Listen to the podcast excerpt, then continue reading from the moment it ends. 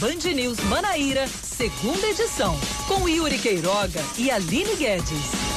Cinco da tarde, dois minutos depois de um, do, aliás, do maior aplauso a uma vinheta de rádio da história que foi proporcionado pela nossa redação.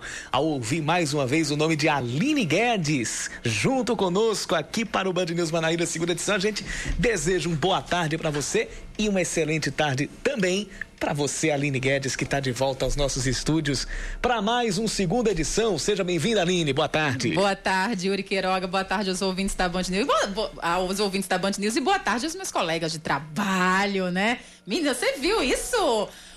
De novo, hein? Ovacionada, rapaz. Muito bem. Estou muito feliz de estar de volta. Então, agora sim, vamos às manchetes do dia. Hoje é segunda-feira, dia 6 de julho de 2020, e a gente atualiza até às 6 horas da noite o noticiário aqui de João Pessoa e de toda a Paraíba.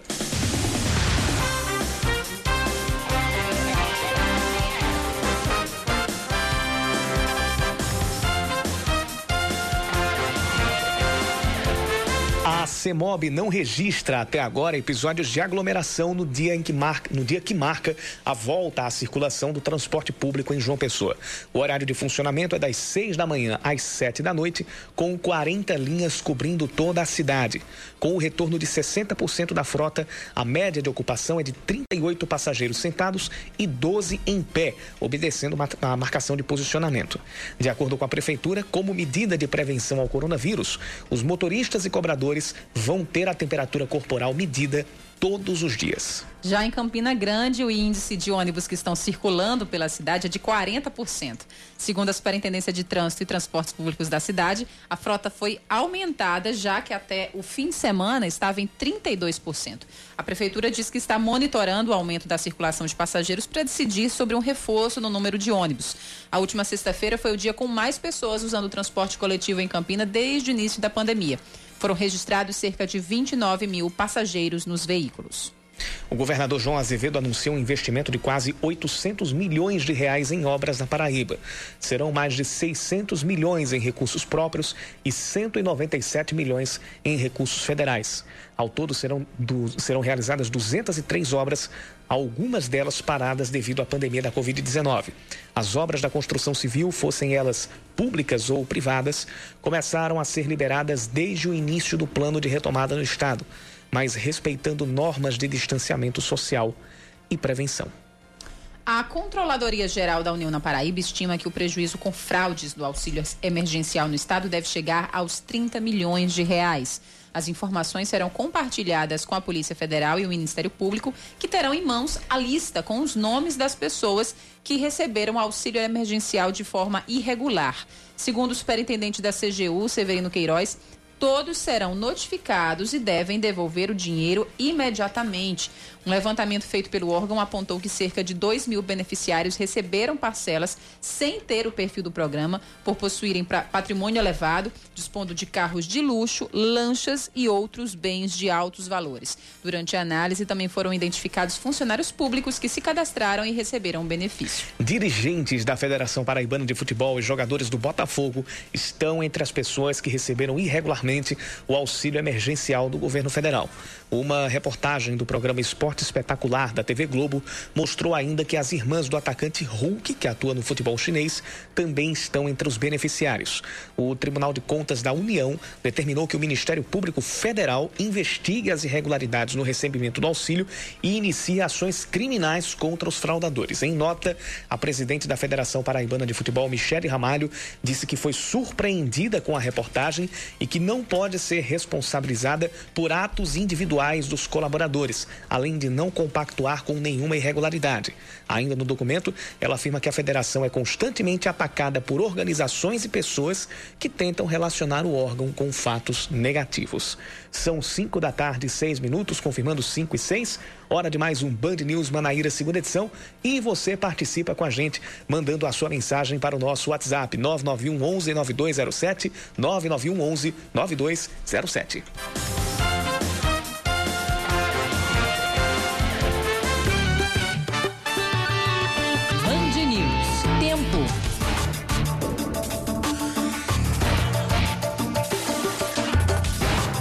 Depois de um final de semana com um sábado de céu abertíssimo e de um domingo onde parece que o céu trincou, a gente teve um mix nesta segunda-feira. Porque durante um período choveu forte. Depois o céu abriu. Agora a gente tem algumas nuvens aqui pelo céu, mas pelo menos neste momento não são nuvens tão carregadas. Porém, continua existindo a possibilidade de pancadas de chuva durante esta, esse final de tarde, começo de noite. Temperatura aqui, no, aqui em João Pessoa está na casa dos 25 graus. A máxima hoje foi apenas de 28 apenas de 28? Não, apenas de 27. Fosse 28, não daria para dizer apenas. E a mínima deve ficar pelos 23 graus. Bem, em Campina Grande, a segunda-feira também permanece parcialmente nublada. A mínima chegou a marcar 17 graus hoje na Rainha da Borborema. Aliás, deve chegar à noite. A máxima já foi marcada, 24 graus durante a manhã. Nesse momento, marcam 22 graus os termômetros na Rainha da Borborema, também com possibilidade de chuva hoje à noite.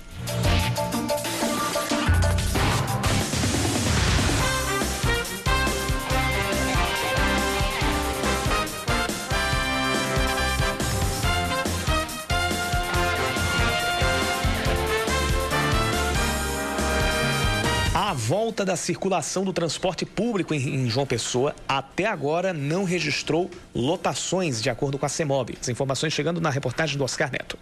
Quase quatro meses após a paralisação por causa da pandemia da Covid-19, os ônibus voltam a circular com 60% da frota na capital paraibana. Alguns ouvintes da Band News FM Manaíra relataram a experiência no primeiro dia com os ônibus circulando. Já outros não concordaram muito com a ideia. Não teve tumulto, o ônibus veio vago e super higienizado, assim, com álcool gel na frente, motorista com proteção. Daqui a pouco o acesso a que as pessoas terão aos ônibus, quando começarem a reabrir os outros estabelecimentos, vai ser pior, não vai ter um controle. Então acredito que nós poderemos ter uma tragédia aí terrível. Espero que quando retorne aí, tudo normalize, essas empresas de ônibus não voltem a tratar o, o passageiro como sardinhas. Teria que ter um código de ética para as pessoas andarem apenas sentados e alguns pouquíssimos em pé como de fato estão querendo fazer agora. O transporte público vai funcionar das 6 da manhã às 7 da noite. Nos domingos e feriados não haverá circulação de ônibus. Segundo o presidente do Sindicato das Empresas de Transporte Coletivo Urbano de João Pessoa, Isaac Júnior, tanto os passageiros como os funcionários devem seguir alguns protocolos. O principal é o uso da máscara. A lotação passa a ser agora limitada. Ela é limitada ao número de passageiros que a carroceria suporta sentado, cada um no seu, na sua cadeira, e passageiros de pé até um limite de 12 pessoas. Ainda de acordo com Isaac, a orientação é que o pagamento das passagens seja feito por meio do passe legal, o que deve reduzir o contato entre passageiros e trabalhadores. Qualquer cidadão, passageiro que pretenda entrar no, no terminal de integração do Varadouro, que ainda não tem o seu cartão, vai pagar sua passagem no dinheiro, receber da equipe do Cintur um cartão, basta para isso informar o seu CPF e a partir dali ele acessa o ônibus normalmente em qualquer ponto da cidade, em qualquer horário, ele pode fazer tranquilamente a sua integração. Segundo a Prefeitura de João Pessoa, a volta do transporte coletivo não registrou lotações. Cerca de 80 mil passageiros devem utilizar o serviço nesta primeira fase. E a gente tinha ou tem esse temor, não apenas por hoje, mas eu diria que por essa semana toda, porque às vezes você tem um, um primeiro dia em que não há é, tantas lotações e você e você que está acompanhando a gente aqui na, na nossa programação pode mandar sua mensagem se você usou o transporte coletivo e notou algum algum alguma notícia de notou alguma coisa algum caso de, de lotação, de aglomeração, tanto nos ônibus quanto nas paradas de ônibus, você pode mandar sua mensagem para o nosso WhatsApp, 991 11 9207, 991 11 9207. Mas a preocupação, ela não fica apenas por um dia. A, a semana vai ser decisiva, as duas próximas semanas vão ser muito importantes nesse, nessa medição da da atenção da população ao, ao, ao distanciamento social nos ônibus. Pois é, é verdade. A gente vai acompanhar durante toda essa semana e também o nosso termômetro aqui mais fiel, que é a declaração dos nossos ouvintes, né? É, para saber como é que tá como é que vai, como é que a, os pessoenses vão receber e como é que a Cintur também vai dispor do transporte coletivo para a população nessa primeira semana. Agora a gente muda de assunto e fala um pouco sobre política e retomada de obras em meio à pandemia que foi justamente sobre isso que o governador João Azevedo fez, é, anunciou hoje pela manhã. A declaração dele foi: a Paraíba precisa voltar a crescer e anunciou várias obras, mesmo durante esse período agora né, de pandemia do, do coronavírus. A gente acompanha na reportagem do Leandro Oliveira. O plano da economia no novo normal da Paraíba envolve mais de 200 obras e foi criado após estudos da equipe econômica do estado. De acordo com o governador João Azevedo, mesmo em meio à pandemia, a região precisa voltar a crescer. A Paraíba, a sua economia precisa voltar a crescer. Esse é um passo muito importante. Eu tenho certeza que dentro de algum tempo nós teremos um retorno significativo para a economia desse estado. A construção civil só teve paralisação durante todo o período da pandemia em algumas cidades onde efetivamente os números cresceram de uma forma preocupante. 32 obras serão iniciadas de forma imediata, como explicou o secretário de Infraestrutura, Recursos Hídricos e Meio Ambiente, Deusdete Queiroga. Primeiro, as obras que já estão em execução, volume significativo de obras que foram lançadas, obras do governo passado, algumas obras já lançadas no atual governo. Todas essas obras eh, sofreram alguma consequência com a pandemia. Houve uma redução no ritmo e, em alguns casos, até paralisaram, como obras aqui na região da região metropolitana de João Pessoa, que tiveram que, por força do decreto, terem suas atividades paralisadas. Os investimentos vão gerar um impacto de 798 milhões de reais. Destes 601 são de recursos do Estado e os outros 197 milhões do governo federal. Entre as obras estão a construção do Hospital da Mulher em João Pessoa, 192 apartamentos no Vista Bela na capital, 500 casas em Santa Rita, o novo aeroporto de Patos, o arco metropolitano de Campina Grande, serviços de saneamento básico e a construção de ginásios de esportes em todas as 223 cidades do estado. São 5 e 14, tem participação aqui no nosso WhatsApp, 9911-9207. Boa tarde, Yuri. Eu faço entrega, rodo muitos bairros de uma pessoa. Eu acredito que como estava tudo fechado, está tendo uma concentração muito grande dentro dos bairros, né? E ao, aos poucos as pessoas vão começar a sair para outros bairros. Aí sim vai aumentar a circulação de pessoas no transporte coletivo.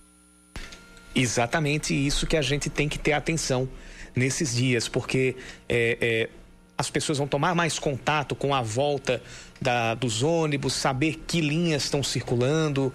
É, isso também deve contribuir para um aumento na, na procura pelos, pelos veículos nos próximos dias. E o normal não é um dia você ter um pico e depois começar a baixar a procura. É o inverso.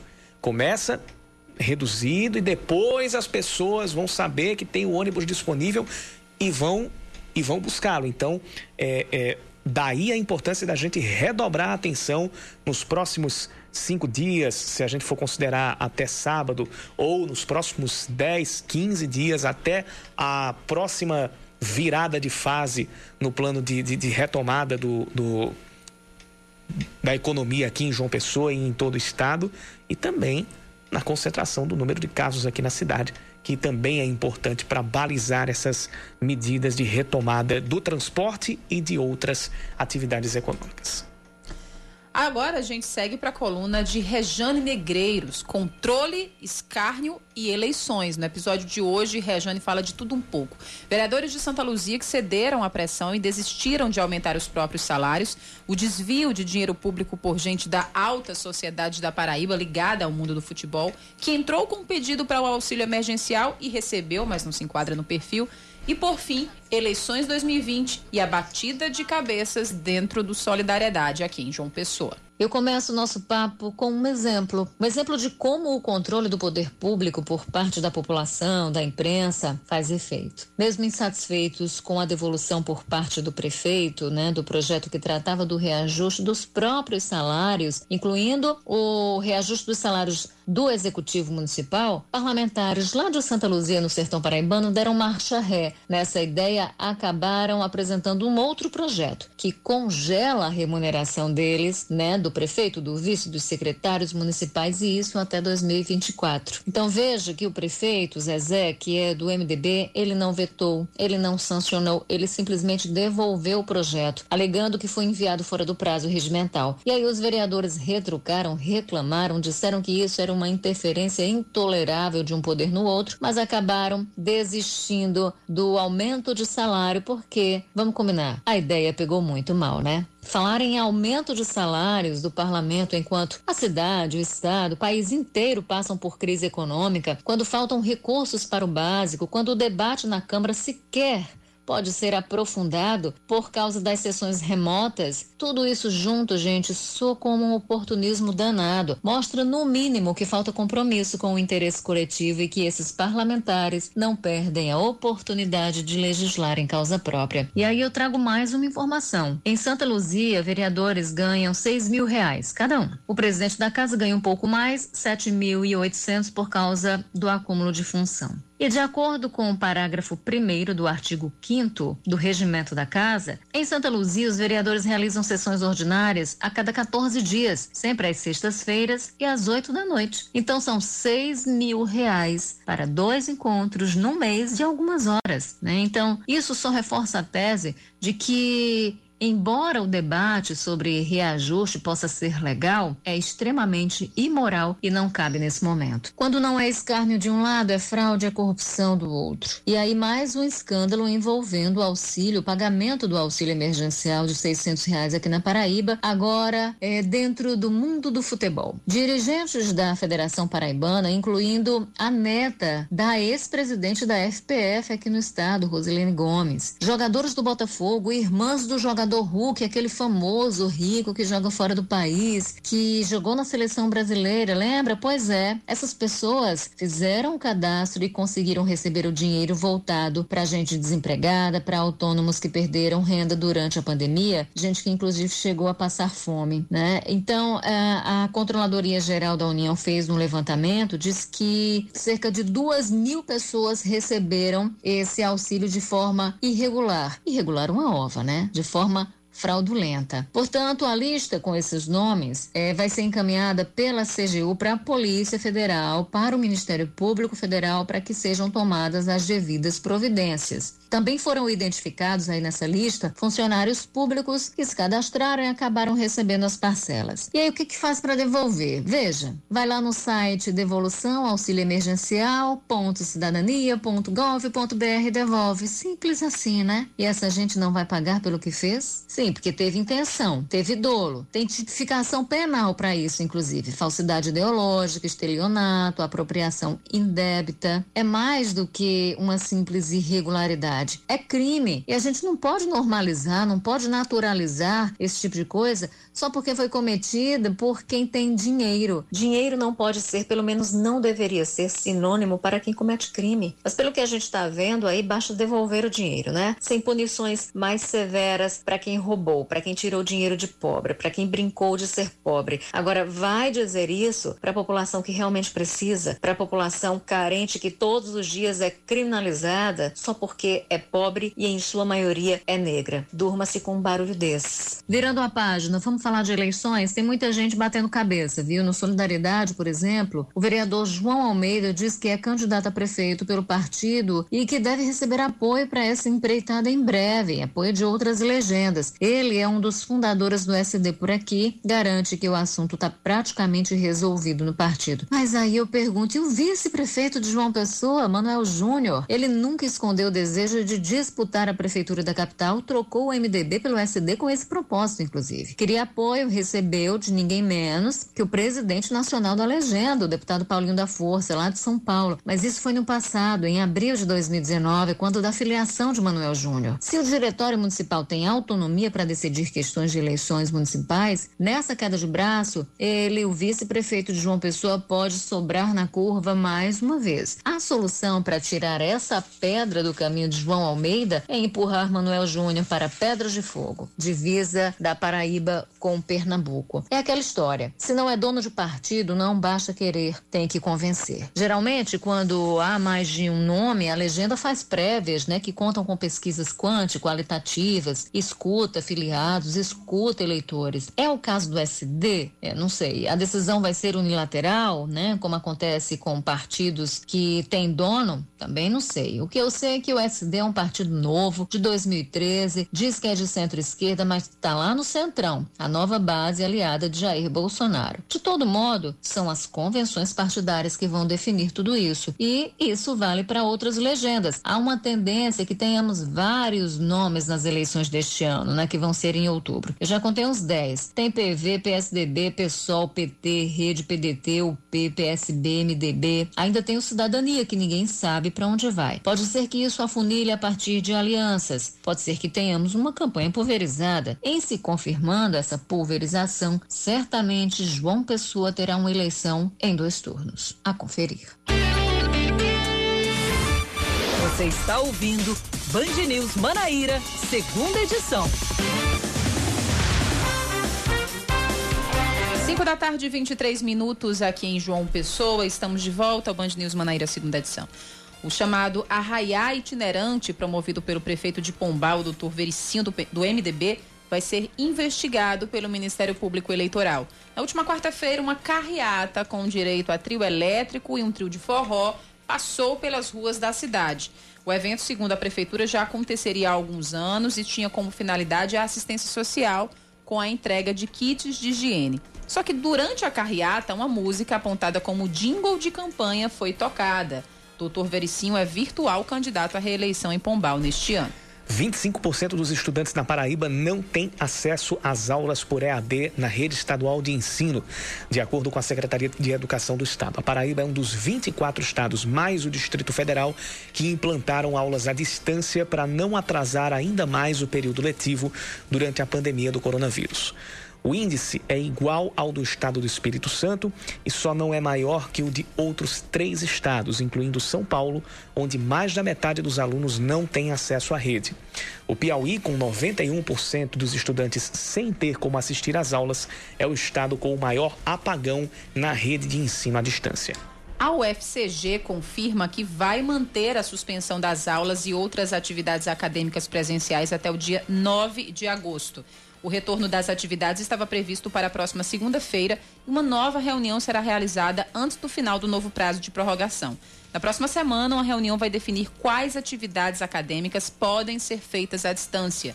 Também será discutida a possibilidade de um período suplementar que foi proposta pelos cursos e diretórios acadêmicos. As atividades nos oito primeiros dias do semestre 2020.1, anteriores ao início das medidas de isolamento social, foram desconsideradas. A Funjop começa as inscrições para cadastrar artistas de João Pessoa como beneficiários da Lei Aldir Blanc. Os recursos que serão encaminhados do governo federal para o estado da Paraíba são da ordem de 37 milhões de reais. Destes, aproximadamente 5 milhões e 600 mil devem ser encaminhados para João Pessoa.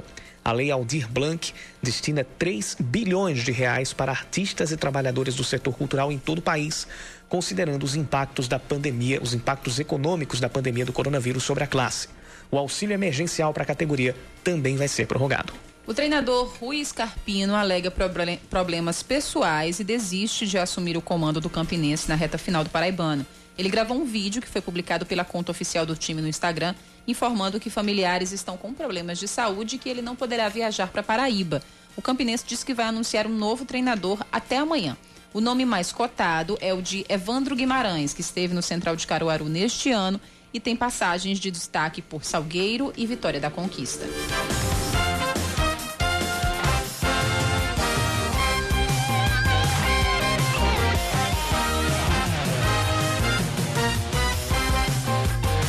Você lembra daquela.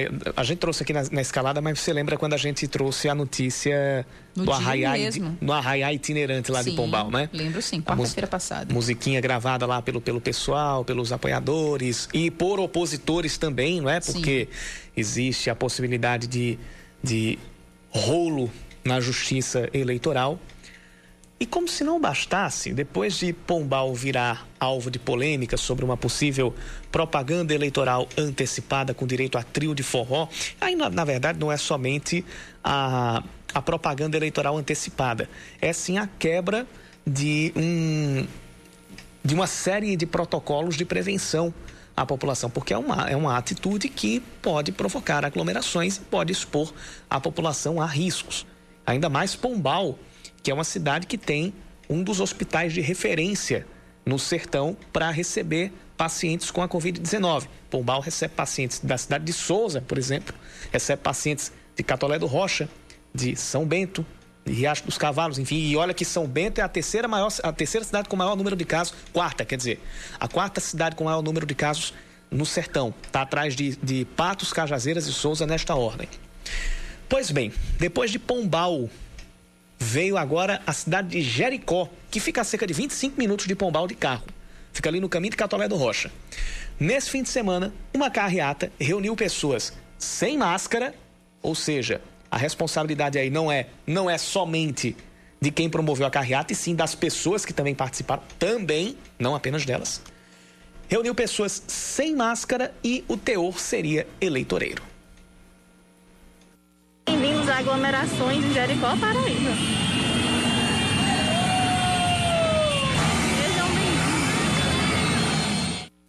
O ato está proibido por decreto estadual. Apesar, apesar disso, o prefeito Claudiei de Oliveira, ou simplesmente Cláudio Oliveira, como é conhecido na cidade, que já havia assinado normas de isolamento social, esteve presente na aglomeração. E o motivo da carreata tem nome: Alisson Oliveira, sobrinho dele e pré-candidato à prefeitura de Jericó. Apoiadores de Alisson e de Cláudio Oliveira fizeram questão de gravar a chegada dele em Jericó e publicar nas redes sociais. Vale lembrar que ele morava no estado do Maranhão e chegou à cidade apontado como pré-candidato nas eleições municipais. Via que o menino não vinha? Será que isso aí responde vocês? Hein? O menino é povão, olha. O menino é povão, o menino vem falando com todo mundo. Aí, meu prefeito! Aí, meu prefeito! Eu falei aqui apoiadores do pré-candidato, mas a gente, você que principalmente que é, que é, do sertão do estado, João Pessoa também usa muito esse termo. Você, você sabe que é, o nome para isso é outro, não é, não é apoiadores. Você sabe, você sabe que, que outro nome B.O. é, é, é B.O. Ex é B.O. Exatamente. A carreata pode trazer prejuízos eleitorais, já que é vedada a realização de eventos políticos de campanha antes de 27 de setembro. Desde o início da pandemia, a cidade tem quatro casos confirmados do coronavírus e, felizmente, nenhuma morte registrada. Atualmente, a cidade de mais de 7 mil habitantes está sob bandeira amarela e o comércio abre parcialmente das 7 da manhã ao meio-dia. Aí pode aparecer gente dizendo: não, a cidade está em bandeira amarela, não tem um, números tão graves. Mas o que é que isso libera no sentido de promover alguma qualquer tipo de atividade que promova a aglomeração, que promova é, o risco às pessoas, o risco de contágio pela Covid-19, principalmente pessoas que foram para a rua sem máscara. Eu não falo nem do teor politiqueiro, não falo nem da campanha extemporânea. Isso aí é, é questão para a Justiça Eleitoral resolver, que também é algo completo, não respeitando a, a legislação eleitoral, também é algo que merece a devida punição. Agora, no aspecto sanitário, a gente se deparar com dois dois episódios desse, gente, de no mínimo falta de, de senso, falta de falta de empatia mesmo, porque se de um lado você tem as pessoas que foram tal e estão compactuando com aquilo, do outro tem as pessoas que estão guardando o isolamento social e que não querem ser expostas a esse tipo de risco. Já mostra o, descomprometimento social desse senhor, né? É, com a população dessa cidade, né? Mas enfim, Yuri Queiroga, eu, eu suspeito que veremos muito mais, muitos outros casos. Esse já é o terceiro, né? Já é a terceira cidade, né? É, é a terceira cidade que faz Daqui um arraiá itinerante. Um mas, arraiá itinerante. Mas a, essa, isso aí não foi nem um arraiá itinerante, não. Isso aí foi uma carreata com promoção claramente política. Cara de pau mesmo, né? Pois é, essa, essa aí foi, foi aberta, foi abertamente Nada- uma pra- velado, né? receber um cara que estava chegando lá e, e os próprios apoiadores entregam isso. Não É. adianta, não adianta dizer, ah, não tinha interesse político tal. Quem estava quem tava na carreata e quem estava apoiando lá denunciou. A- o áudio que a gente trouxe aqui Já fala por si só, fala né, por si só. E João Pessoa pode sofrer uma nova alta no número de casos da Covid-19. Vem aí, Leandro Oliveira. O Comitê Científico do Consórcio Nordeste alerta para um possível efeito bumerangue em João Pessoa com novos casos de coronavírus. Segundo o coordenador do comitê, o ex-ministro da Ciência e Tecnologia, Sérgio Rezende, o motivo de preocupação é o deslocamento dos casos graves do interior para os hospitais da capital. As cinco cidades com maiores picos da doença foram Souza, Patos, Conde, Cajazeiras e Alagoa Grande, além de outros municípios próximos da capital, o que faria uma importação do número de casos. Lá no interiorzão, em Cajazeiras, houve um aumento de 112% em 14 dias, ou seja, o, o número de, de doentes mais do que dobrou em 14 dias. Mais próximo de João Pessoa, Guarabira teve 64% mais de casos, Mamanguape 101%. Muita cidade do interior não tem a capacidade de tratamento que tem na capital. Então, os doentes voltam para a capital. Se dá um teste positivo, a doença é contabilizada na capital. Da mesma forma, se ele veio a óbito, o óbito é contabilizado na capital.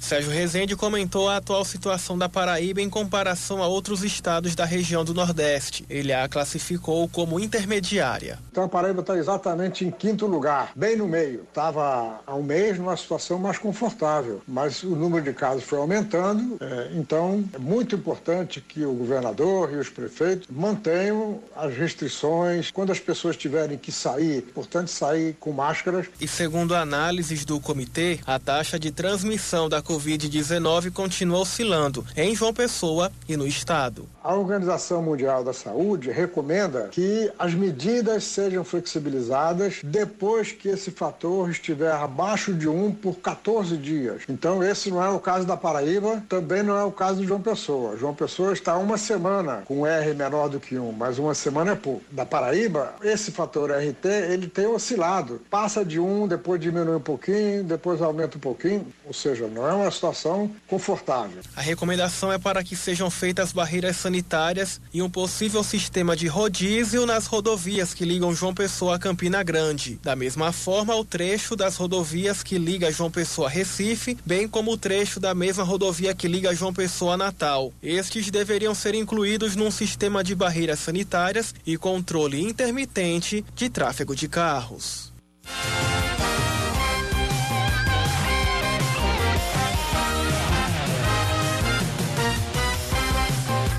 E aí volta, volta aquele caso dos, dos eventos fora de hora que estão acontecendo, ou que aconteceram ali em Pombal, em Jericó. A gente pode citar também o de, o de queimadas.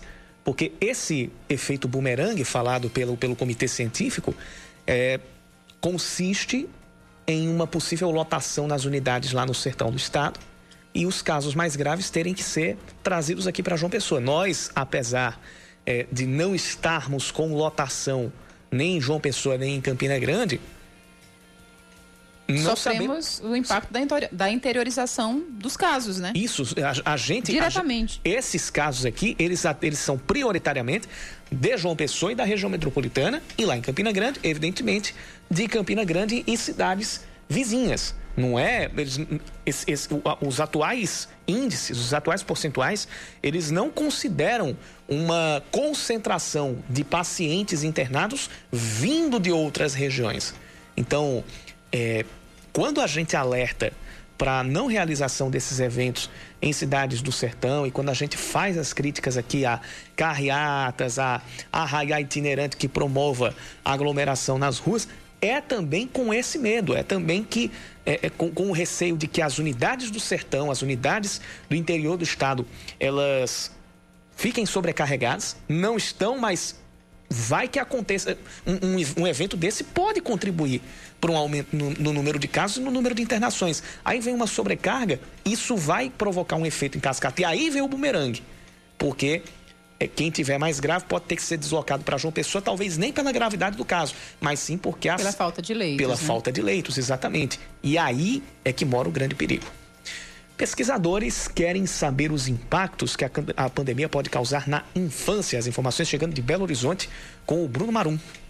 Crianças de 8 a 12 anos de idade são ouvidas por pesquisadores da Faculdade de Educação da UFMG, que estão desenvolvendo um estudo pioneiro para investigar a infância em tempos de pandemia. Participam do trabalho crianças moradoras dos 34 municípios da Grande Belo Horizonte. Por meio do preenchimento de um formulário online, elas enviam desenhos ou áudios ao site do projeto contando como têm vivenciado os sentimentos e emoções nestes meses de pandemia, como destaca uma das coordenadoras da pesquisa, a professora Isabel de Oliveira e Silva. Nós fizemos um formulário online, as crianças podem responder por celular e por computador. É um questionário que foi feito de forma muito é, adaptada né, às condições de entendimento e de resposta de crianças dessa faixa etária.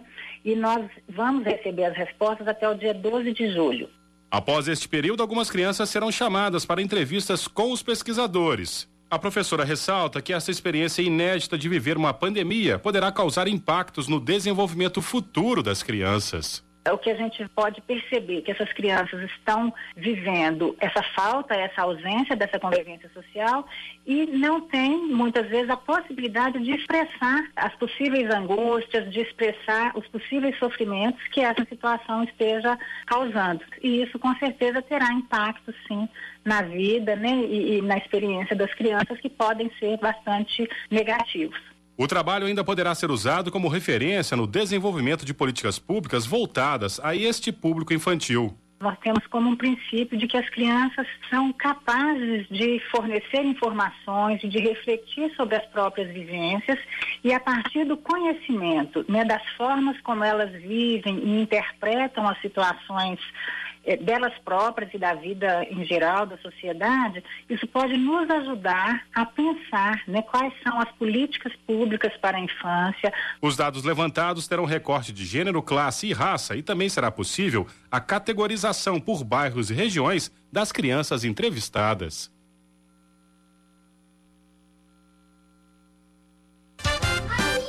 Seus filhos com Roseli Saião e Thaís Dias. Oferecimento Cultura Inglesa. Uma escolha para toda a vida.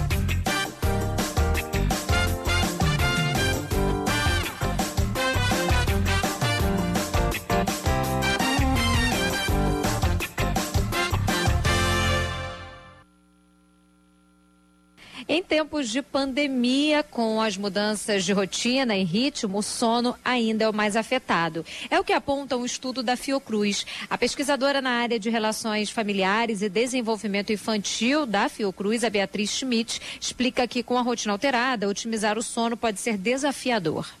Otimizar o sono pode ser bem desafiador nesse momento em que as atividades escolares, a prática de esportes e as brincadeiras com amigos e colegas foram interrompidas. A rotina oferece uma sensação de previsibilidade que, quando interrompida, pode parecer perturbadora. Dificuldades para conciliar o sono acabam gerando mais irritabilidade, o que tende a favorecer a ocorrência de conflitos entre os pais e os filhos. E aí, Roseli, a gente fala, ah, o sono é uma coisa simples, você recupera depois. Não, afeta a nossa vida e muito. Eu vou te falar a minha experiência. Eu fico sem comer, mas sem dormir não dá. Não, é verdade, a gente fica muito irritado, né? E cada um tem um tipo de irritação. E as crianças também ficam, os adolescentes também ficam. Mas o que a gente foi alertado agora, que é importante, é lembrar, olha, nós não estamos vivendo um período regular na nossa vida, ninguém de nós. Nem criança, nem adolescente, nem adulto.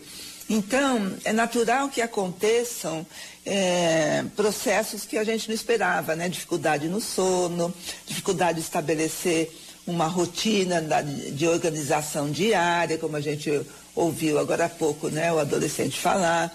Então, é preciso muita paciência porque é, mudou tanta coisa é, de, muito repentinamente que o período de, de adaptação para isso pode ser longo e inclusive pode nem terminar até essa situação acabar. Para participar é simples, mande para cá o seu e-mail, seus filhos arroba.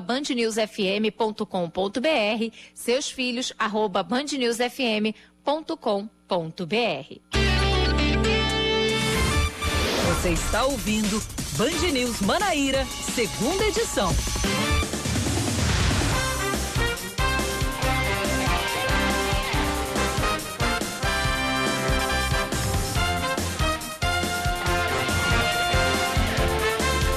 São 5h43. O Laboratório de Análises Clínicas que atende a comunidade indígena Potiguara, em Bahia da Traição, corre risco, mais uma vez, de fechar as portas.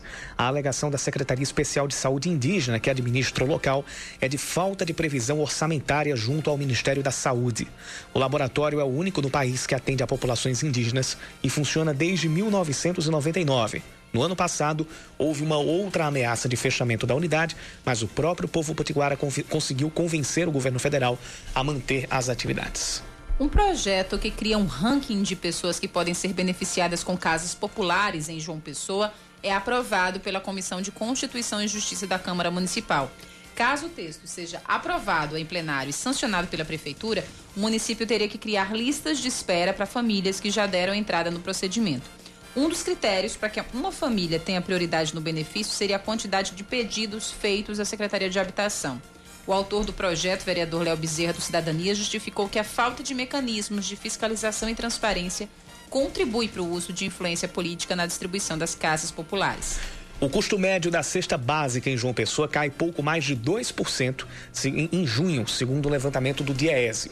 O preço ficou pouco acima dos 430 reais, o que levou a cidade a ser a terceira colocada entre 17 capitais pesquisadas com os menores valores. Considerando o desconto aplicado após a reforma da Previdência, a cesta básica compromete 44,5% do salário mínimo líquido. As altas foram no feijão, 9, um pouco mais de 9%, chegando perto dos 10%, arroz 5,2%, no pão 3,9%, no leite pouco mais de 3%, carne, açúcar e óleo. Os itens que puxaram o preço para baixo foram tomate, com uma queda de mais de 23%, além da farinha, com quase 4%, manteiga, café e banana. As clínicas parceiras do Detran Estadual podem, a partir de hoje, marcar os testes físicos e médicos para quem está iniciando o processo de obtenção da Carteira Nacional de Habilitação. Agora, as próprias clínicas podem prestar o serviço nas sedes e não deslocar profissionais para o Detran. A intenção é diminuir a chance de aglomerações no órgão aqui do Estado. Os testes físicos também são pré-requisito para a renovação periódica da CNH. Nesta semana, as autoescolas também podem começar a marcar as aulas teóricas que têm que acontecer online. O Nacional de Patos anuncia a contratação do técnico Celso Teixeira que começou o ano no 13 e tem passagem por vários clubes da Paraíba. Celso foi demitido do Galo depois de salvar a equipe do rebaixamento para a Série D do Brasileirão no ano passado e não ter um bom desempenho do estadual desse ano. Ele vem para substituir Sérgio China, que ficou no clube até a paralisação do campeonato por causa da pandemia do coronavírus. Na semana passada, o NASA tinha anunciado o auxiliar técnico Delane, ex-atacante da equipe, como treinador para a sequência do campeonato.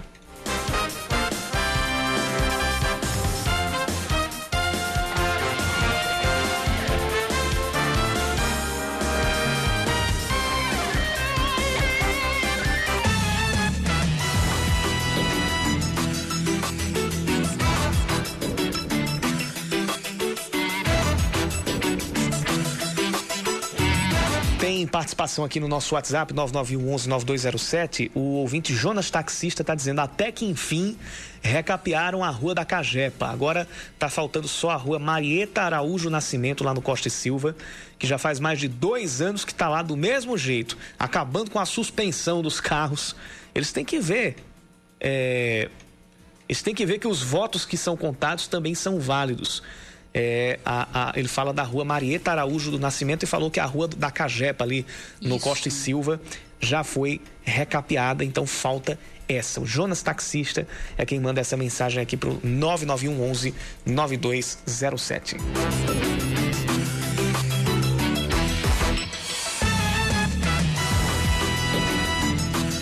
A lei Aldir Blanc de ajuda ao setor cultural que foi aprovada no Congresso Nacional foi sancionada já pelo presidente da República, Jair Bolsonaro. E aqui na Paraíba, o governo ainda faz um levantamento para identificar quem vai ser beneficiado. Inclusive, agora a Funjop já está abrindo a, as inscrições para os artistas que estejam nos critérios para receber uh, os recursos da Lei Aldir Blanc. A Aline Guedes traz mais a respeito disso. O setor da cultura foi um dos mais afetados pelas medidas de isolamento social. Shows, peças de teatro, apresentações, tudo foi cancelado. A cantora Renata Arruda lamenta a falta de trabalho e a demora para a chegada de ações de incentivo. Com a pandemia, a gente ficou sem trabalho. A gente lida direto com o público e nós precisamos do apoio dos governantes e de, de políticas que deem suporte à sobrevivência da classe artística. No âmbito federal, a Lei Aldir Blanc ainda deve garantir o pagamento de um auxílio de 600 reais para artistas informais como parte de um pacote de 3 bilhões de reais para a área, que serão transferidos da União para estados e municípios. Para João Pessoa, a estimativa é de receber 5 milhões e 600 mil reais e Campina Grande 2 milhões e 600 mil reais. No âmbito estadual, a Secretaria de Cultura ainda contabiliza o número de profissionais que atuam no setor. Segundo o secretário Damião Ramos, um cadastro está sendo feito e o governo do estado já lançou o edital para o projeto Cultura PB na Web, que tem o objetivo de incentivar e levar a arte por meio da internet. Será um, um cadastramento muito bem organizado, se Deus quiser. Temos tido auxílio nesse sentido das secretarias de planejamento, da secretaria de, do controle e, sobretudo, da Codata. Então, eu acredito que, no sentido de assistir o artista, a cultura da Paraíba, da Paraíba através da, da Secult, o governo está fazendo isso a contento. Estão sendo oferecidas 150 vagas de propostas artísticas nas categorias apresentação e performance artística, curso, oficina e workshop, e-books e história em quadrinhos, podcast, exibição de curta-metragem e exposição, além de intervenção e galeria de arte virtual. Tem para mais de 300 artistas inscritos, né? serão selecionados 150, eu acredito agora a partir do dia dos primeiros dias de, de junho. Depois teremos uma fase de análise técnica daqueles selecionados e, enfim, eles cairão em campo apresentando as suas propostas eh, que foram selecionadas. Cada projeto escolhido terá direito a um cachê de R$ 1.200 totalizando o um investimento de 180 mil reais no estado.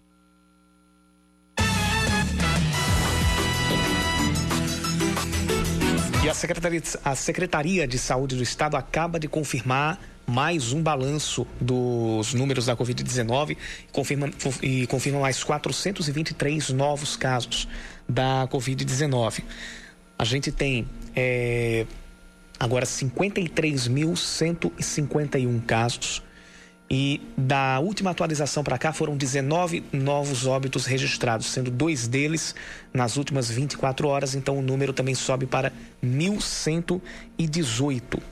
É, número de casos recuperados está em 18.435, subiu é, de 18.049, então a gente teve um, um, um, aumento aí de 386 casos, 386 pacientes que testaram positivo e que já se recuperaram de ontem para hoje. Ocupação de leitos de UTI, 59% em todo o estado. Aqui em João Pessoa, o percentual está em 69%. Lá em Campina Grande, 55% e no Sertão, 54%. Número de casos confirmados aqui em João Pessoa já chega a 14.849. João Pessoa está se aproximando então dos 15 mil casos só aqui na cidade. Campina Grande já vai contando 7.205 casos.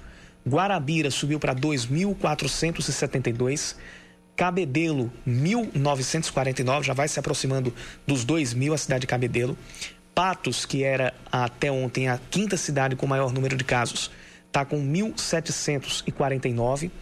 A gente tem Mamanguape, também com um, índice alto, 1.404 casos.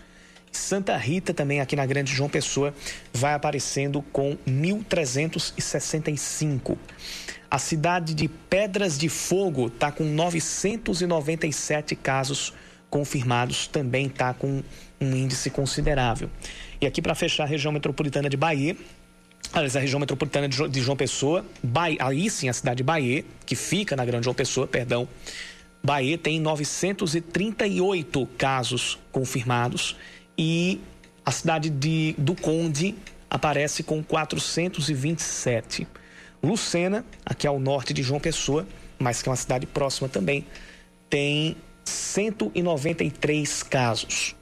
E a cidade de Cruz do Espírito Santo, também aqui perto, já aparece com um, um, um índice de mais de quatro, já são mais de 180 casos, são 188 casos já confirmados. Sapé é outra cidade que está com um número alto, aqui na zona da mata, já aparece com 561 casos confirmados. Mais da, desse balanço da Secretaria de Saúde a gente traz aqui durante a nossa programação. Informações sobre o uso do plasma no tratamento de pacientes com coronavírus. Gustavo Slema.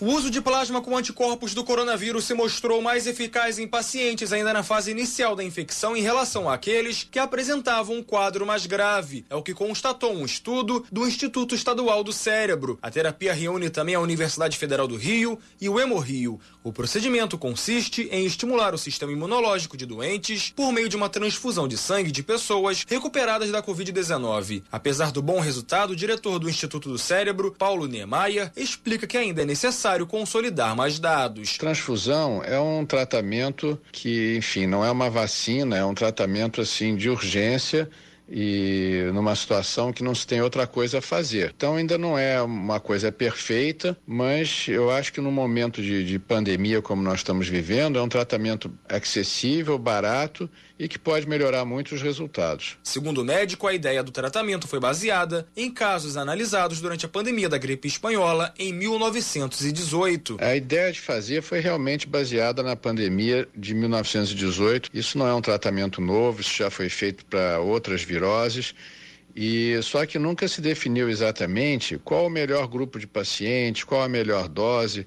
E isso é que vem se tentando definir, porque só se pensa nesse tratamento em momentos de crise. Foram analisados 113 pacientes, sendo que apenas metade desse grupo foi tratado com plasma. De acordo com Paulo Niemeyer, foi constatado também que as pessoas que chegaram na unidade respirando por conta própria e receberam a doação se recuperaram da doença. A mortalidade entre os entubados foi reduzida após uma segunda transfusão. Até o fim da próxima semana, o Hemorrio espera que estejam concluídas as análises dos testes com plasma.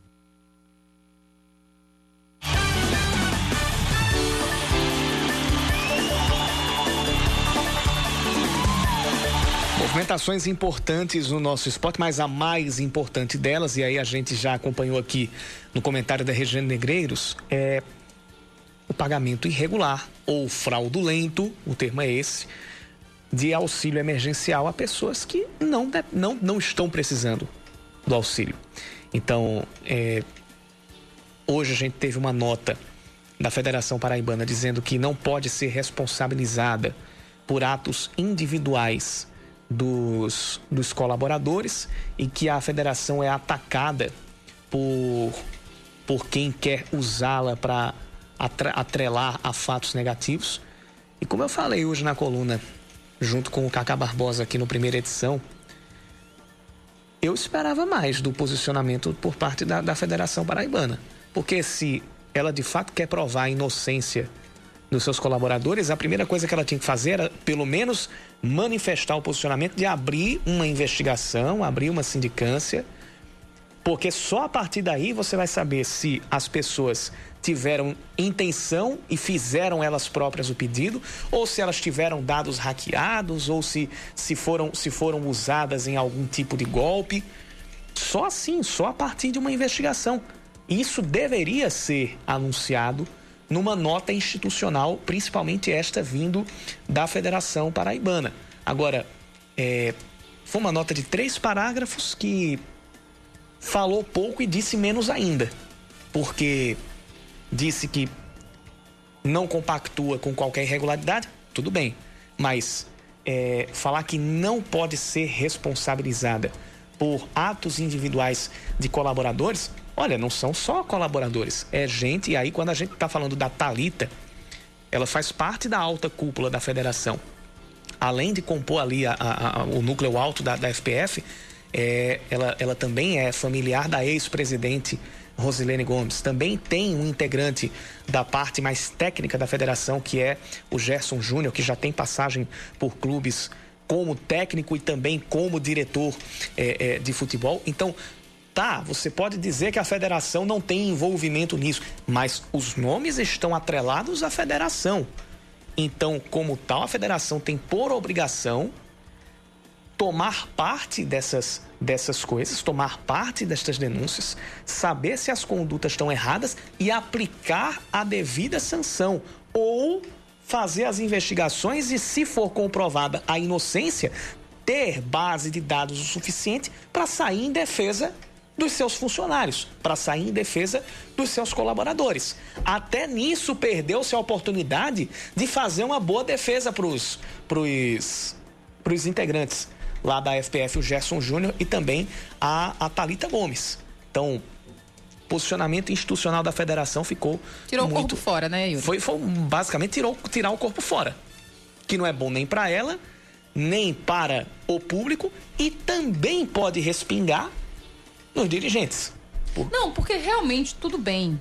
A gente entende é, é, quando a Michele fala que não pode ser responsabilizada por atos individuais. De fato, não pode. Até porque na situação do auxílio emergencial, é, é, todo o procedimento é feito da, enquanto pessoa física. Sim. Não é, não é verdade, Yuri?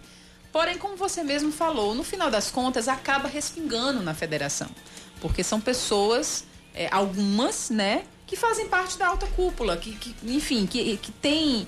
É, acaba respingando na federação. Então, por que não a federação não se dispor para contribuir com as investigações, com auxiliar de uma forma mais direta?